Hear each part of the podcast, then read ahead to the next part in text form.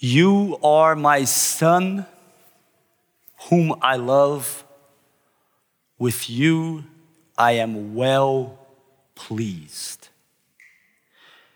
You are my son, whom I love. With you I am well pleased. Those are encouraging words, affirming words for sure empowering words, one might argue. But what is the effect of that empowerment? What happens from it? Especially if we consider that these words, as they are conveyed in the gospel according to St. Luke, they are not given in a private, intimate setting. No, they are given in a very public setting. They are given in the context also of talking about power and in the context of talking about authority. This spring semester here in OIC, we, we've been looking into Luke's account of the gospel, of the life and ministry of Jesus Christ. And in that account, he registered these words as he is moving from telling us about the public ministry of John the Baptist to telling us about the public ministry of Jesus Christ. And this is how John the Baptist announces Jesus how he proclaims the coming of Jesus, indicating Jesus to be the Christ, the Messiah, which means the anointed one of God, the chosen one of God. And John says, One more powerful than I will come, the thongs of whose sandals I am not worthy to untie. He will baptize you with Holy Spirit and with fire.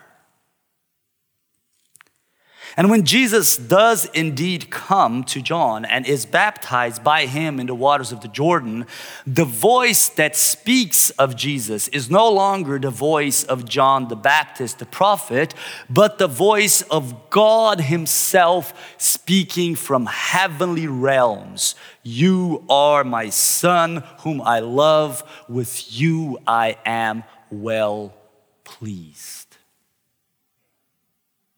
If we are to take John's words seriously, Jesus is being publicly presented here as the chosen one of God, bearer of divine power, and confirmed by divine revelation.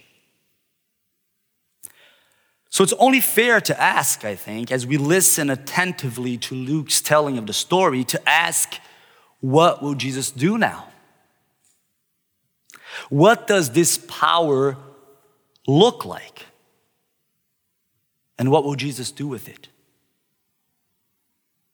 And this is what Luke tells us. He tells us that Jesus goes into the desert, goes out into the wilderness. And this is how Luke tells the story. Jesus, full of the Holy Spirit, left the Jordan and was led by the Spirit into the wilderness, where for 40 days he was tempted by the devil. He ate nothing during those days, and at the end of them, he was hungry. The devil said to him, If you are the Son of God, tell this stone to become bread. Jesus answered, It is written, Man shall not live on bread alone. The devil led him up to a high place and showed him in an instant all the kingdoms of the world. And he said to him, I will give you all their authority and splendor. It has been given to me, and I can give it to anyone I want to. If you worship me, it will all be yours. Jesus answered, It is written, Worship the Lord your God and serve him only. The devil led him to Jerusalem and had him stand on the highest point of the temple. If you are the Son of God, he said, throw yourself down from here, for it is written, He will command His angels concerning you to guard you carefully. They will lift you up in their hands so that you will not strike your foot against a stone. Jesus answered, It is said, Do not put the Lord your God to the test. When the devil had finished all this tempting, he left him until an opportune time. Jesus returned to Galilee in the power of the Spirit, and news about him spread through the whole countryside. He was teaching in their synagogues, and everyone praised him.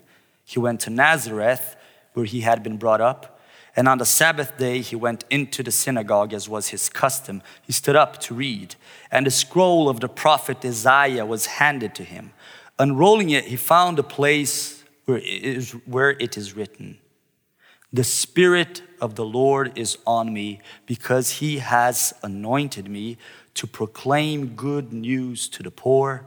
He has sent me to proclaim freedom for the prisoners and recovery of sight for the blind to set the oppressed free, to proclaim the year of the Lord's favor. Then he rolled up the scroll, gave it back to the attendant, and sat down.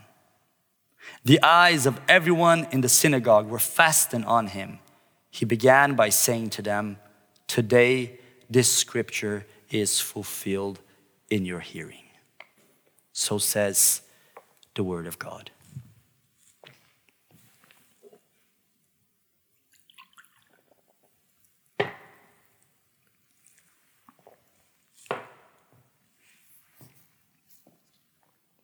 Full of the Holy Spirit, Jesus goes to the desert for 40 days. Why does he go to the desert? And why 40 days? Well, because even from the mouth of Luke, the Gentile, the non Jew, the gospel is being told, as Christina wisely reminded us last week, the gospel is being told in the context of Jewish storytelling, in the context of Jewish narrative identity. Jesus goes to the desert because Israel went to the desert. Because the desert, in this narrative, in this identity narrative, the desert is the place of reckoning with the power of God. The desert is the place of grappling with one's identity as the chosen one of God. The desert is the place of understanding the agenda of the power of God. When Israel went to the desert for 40 years, they were in a pilgrimage of understanding their place and identity as people of God. This God who had revealed himself to Moses and who had acted for their deliverance. And as they head out into the desert, leaving Egypt and the land of slavery, they go in the wake of the plagues, the wonders of God as they were understood. And essentially, what the plagues did was that they pitched the God of Israel against the divine Pharaoh of Egypt and its pantheon of gods. And the God of Israel was seen to be one more powerful than Pharaoh, more powerful than the gods, more powerful than Egypt. So those who had been slaves head out into the wilderness, the children of the most powerful God. And yet, they wander in the desert for 40 years. They wander in the desert because recognizing and experiencing the power of God not only isn't enough, it can be dangerous. They needed to understand what it meant to be the people of God. Israel spends 40 years in the desert, Jesus spends 40 days in the desert. And in the desert, Jesus is tested. And Luke presents us the theatrics of the accuser, the Satan. For devil is the Greek term for the term used in the Jewish scriptures, Satan, which means the accuser. And behind each of the devil's temptations that Luke tells us about, there is an essential accusation. An accusation against God's character. Each temptation is an invitation for Jesus to set himself at the center and understand power as something to be used at the service of the self. Serve yourself instead of serving God is the simplification, in fact, an oversimplification of this supposed dilemma. And the accusation that is underlying each and every one of these temptations is that God is not ultimately interested in our good, but only in God's own. That this is somehow a battle between the God self and our self, and that one must win and the other must lose. And so the accuser accuses Are you really the Son of God? Do you really wield that power? Then feed your hunger. Transform this stone into bread. Use your power to relieve the pangs of pain in your body and to satisfy its cravings. Are they not genuine? Does not the body need food to live? What good is power if it cannot serve our needs?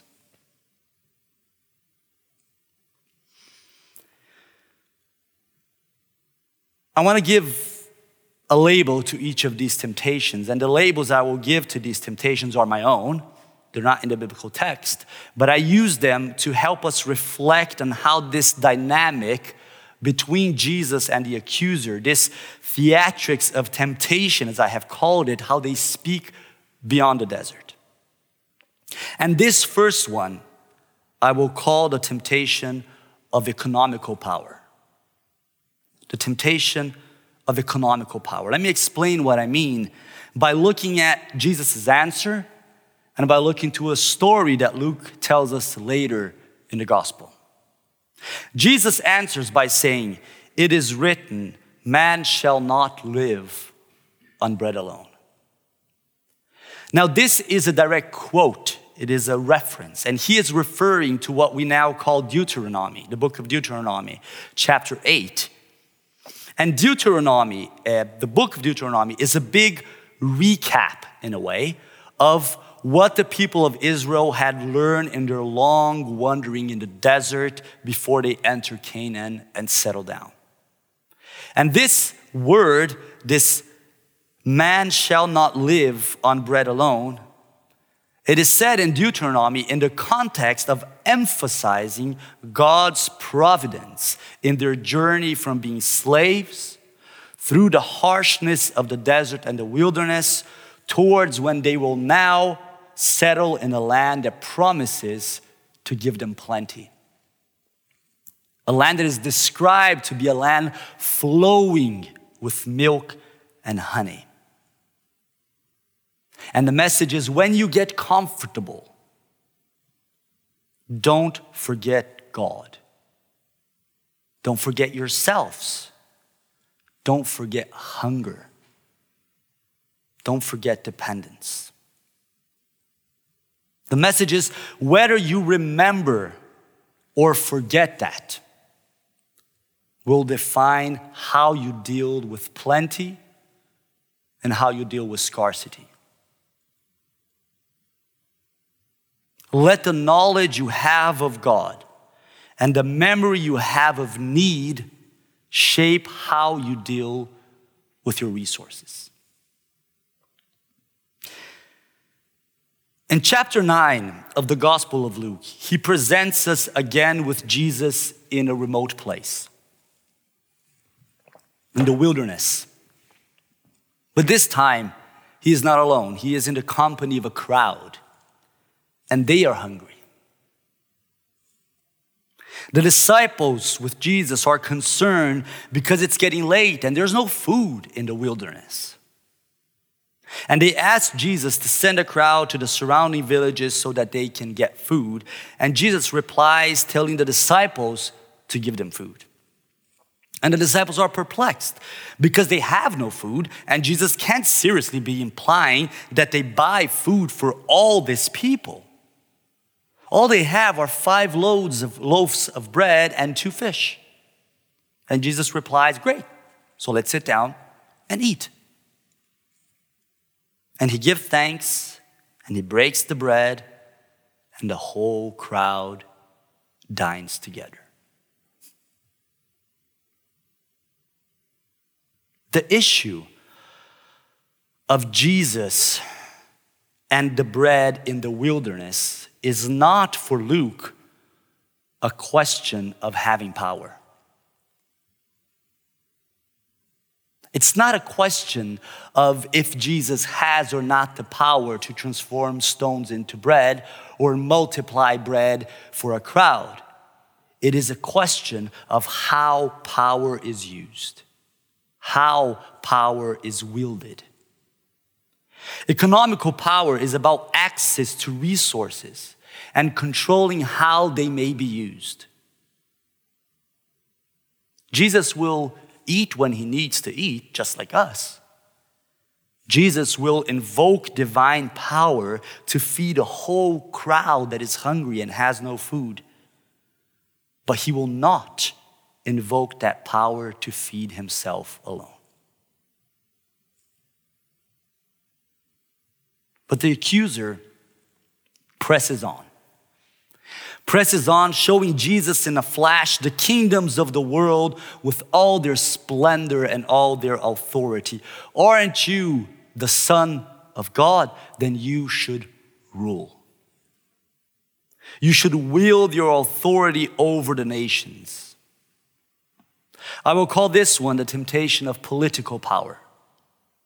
The power to wield the scepter and enforce your will. Don't you want to change the world, Jesus? Then command it to be as you wish and assert your authority with the splendor that is due. Don't the ends justify the means, after all?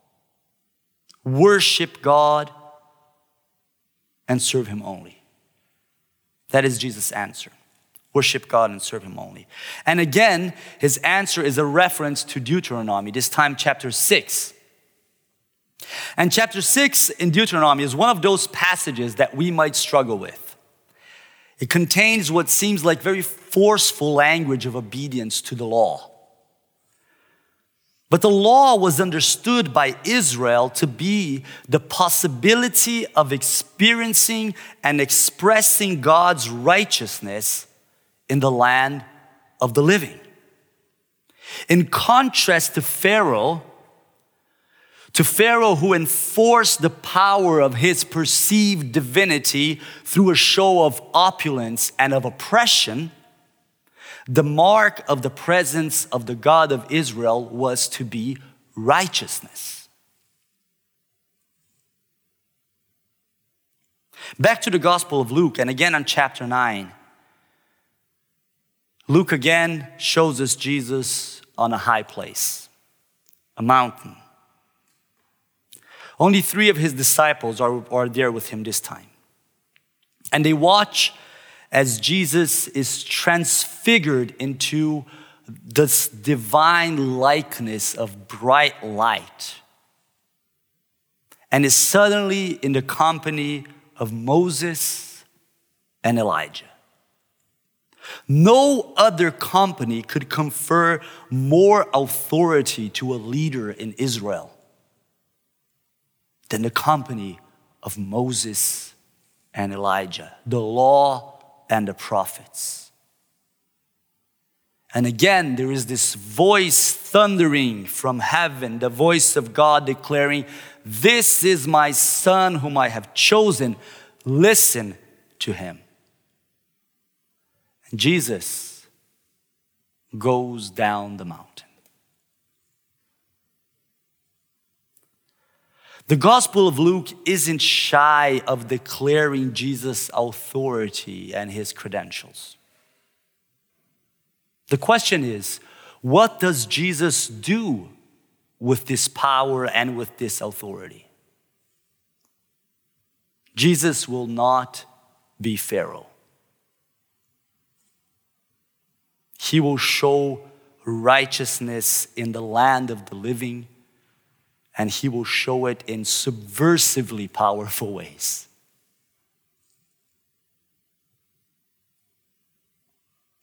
The accuser has a last shot, a more subtle one, perhaps. And that is the temptation of religious power. Aren't you the Son of God? Aren't you divine? Then surely it must be proper that you display your power at the temple. Who could question you if you've been lifted mid-air by angels in the temple? And Jesus' answer is again from Deuteronomy 6, as it was in the temptation before this one. But Luke's counterpart to this temple pinnacle is a hill, and it is a hill outside of the city walls, outside of the temple. It is a hill with a cross on it. And on that cross, the Son of God being taunted. He saved others. Let him save himself if he is God's Messiah, the chosen one. If you are the king of the Jews, save yourself. Aren't you the Messiah? Save yourself and us. What if Jesus had stepped down from that cross or jumped from that pinnacle of the temple? Wouldn't he have silenced the religious authorities? Wouldn't he have rallied the whole religious apparatus to his will? Wouldn't he have made everybody believe? Wouldn't he have joined the powerful? But Jesus was never interested in joining the powerful. Jesus wanted to die with the broken. He didn't want to sit on the chair of the high priest. He wanted to crouch at the ground at the city gates with the leper and the lame. His power was not the power to avoid death and stretch life. His is the power of resurrection from death and life eternal. At the desert, Jesus said no to the temptations of economical, political, and religious power that are exerted over the others and for the sake of oneself. And in Jesus' ministry thereafter, and in his death and his resurrection, he said yes to the power that is revealed and expressed for the sake of the others, of the us. A power that brings life lived together with, life pregnant with reconciliation and birthing righteousness. A power where bread is broken and shared. A power where gods walk down mountains to be with the broken. A power where the Son of God isn't afraid of striking his foot against the stone. Luke lets us know from the start how Christ chooses to wield power. He takes us from the desert straight to the synagogue in Nazareth, where Jesus opens the scroll of Isaiah and says, The Spirit of the Lord is on me because he has anointed me to proclaim good news to the poor. He has sent me to proclaim freedom for the prisoners and recovery of sight for the blind, to set the oppressed free, to proclaim the year of the Lord's favor. Today, the scripture is fulfilled in your hearing. This is me and what I'm doing.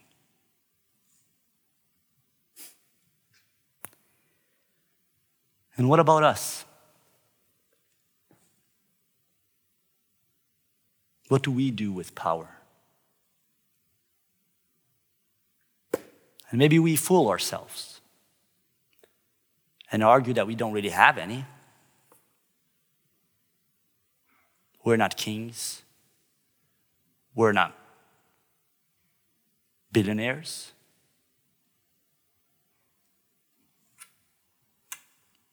We're not presidents and prime ministers.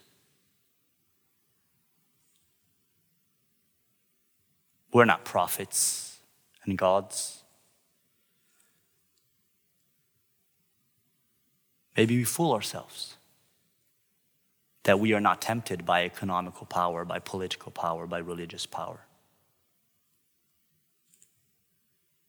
Maybe we pretend our decisions of every day have no power. But we know better, don't we?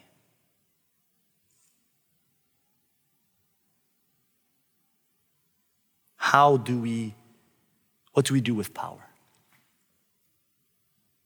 And what do we do with the power of the gospel? How do we hold this story? How do we proclaim it? How do we speak about it? Do we speak about it for the other or over the other? Do we wield it with grace, sitting down on the ground and walking down a mountain to be with the broken and admitting we're one of them? Or do we wield it over? What do we do with power? What do we do with our resources? What do we do with our positions and the places in which we can speak over.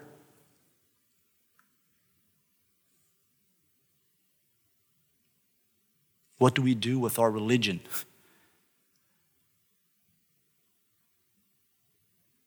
It has power to redeem, it has power to transform, it has power to bring reconciliation and it has power to destroy and to hurt and to create immense pain. Our financial resources have power to make people suffer across the globe and to bring relief to people sitting in our streets or farming in our neighborhood. Our decisions, the way we speak to our children. It's political power. The way we speak to those who have less possibilities or those who have more.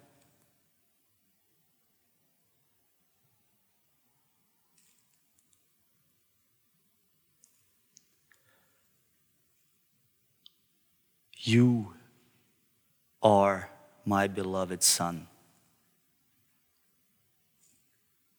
In you I am well pleased.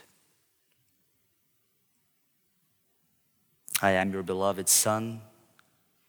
The Spirit of the Lord is on me because he has anointed me to proclaim good news to the poor, to proclaim freedom for the prisoners and recovery of sight for the blind to set the oppressed free, and to proclaim the year of the Lord's favor.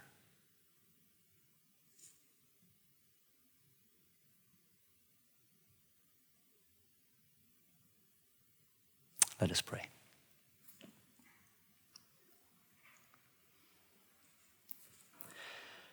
Heavenly Father,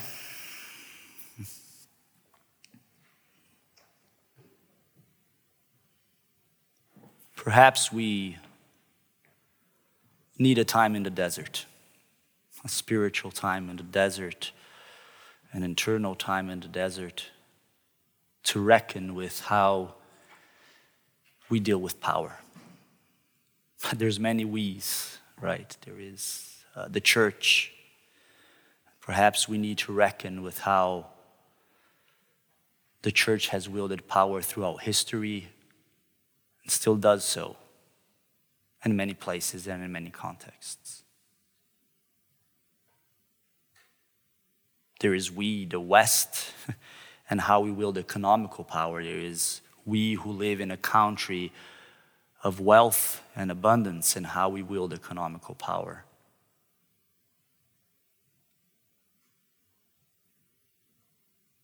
So many ways, Lord, and also in our, in our own private, particular lives, in which the temptation and the accusation ring again and again and again.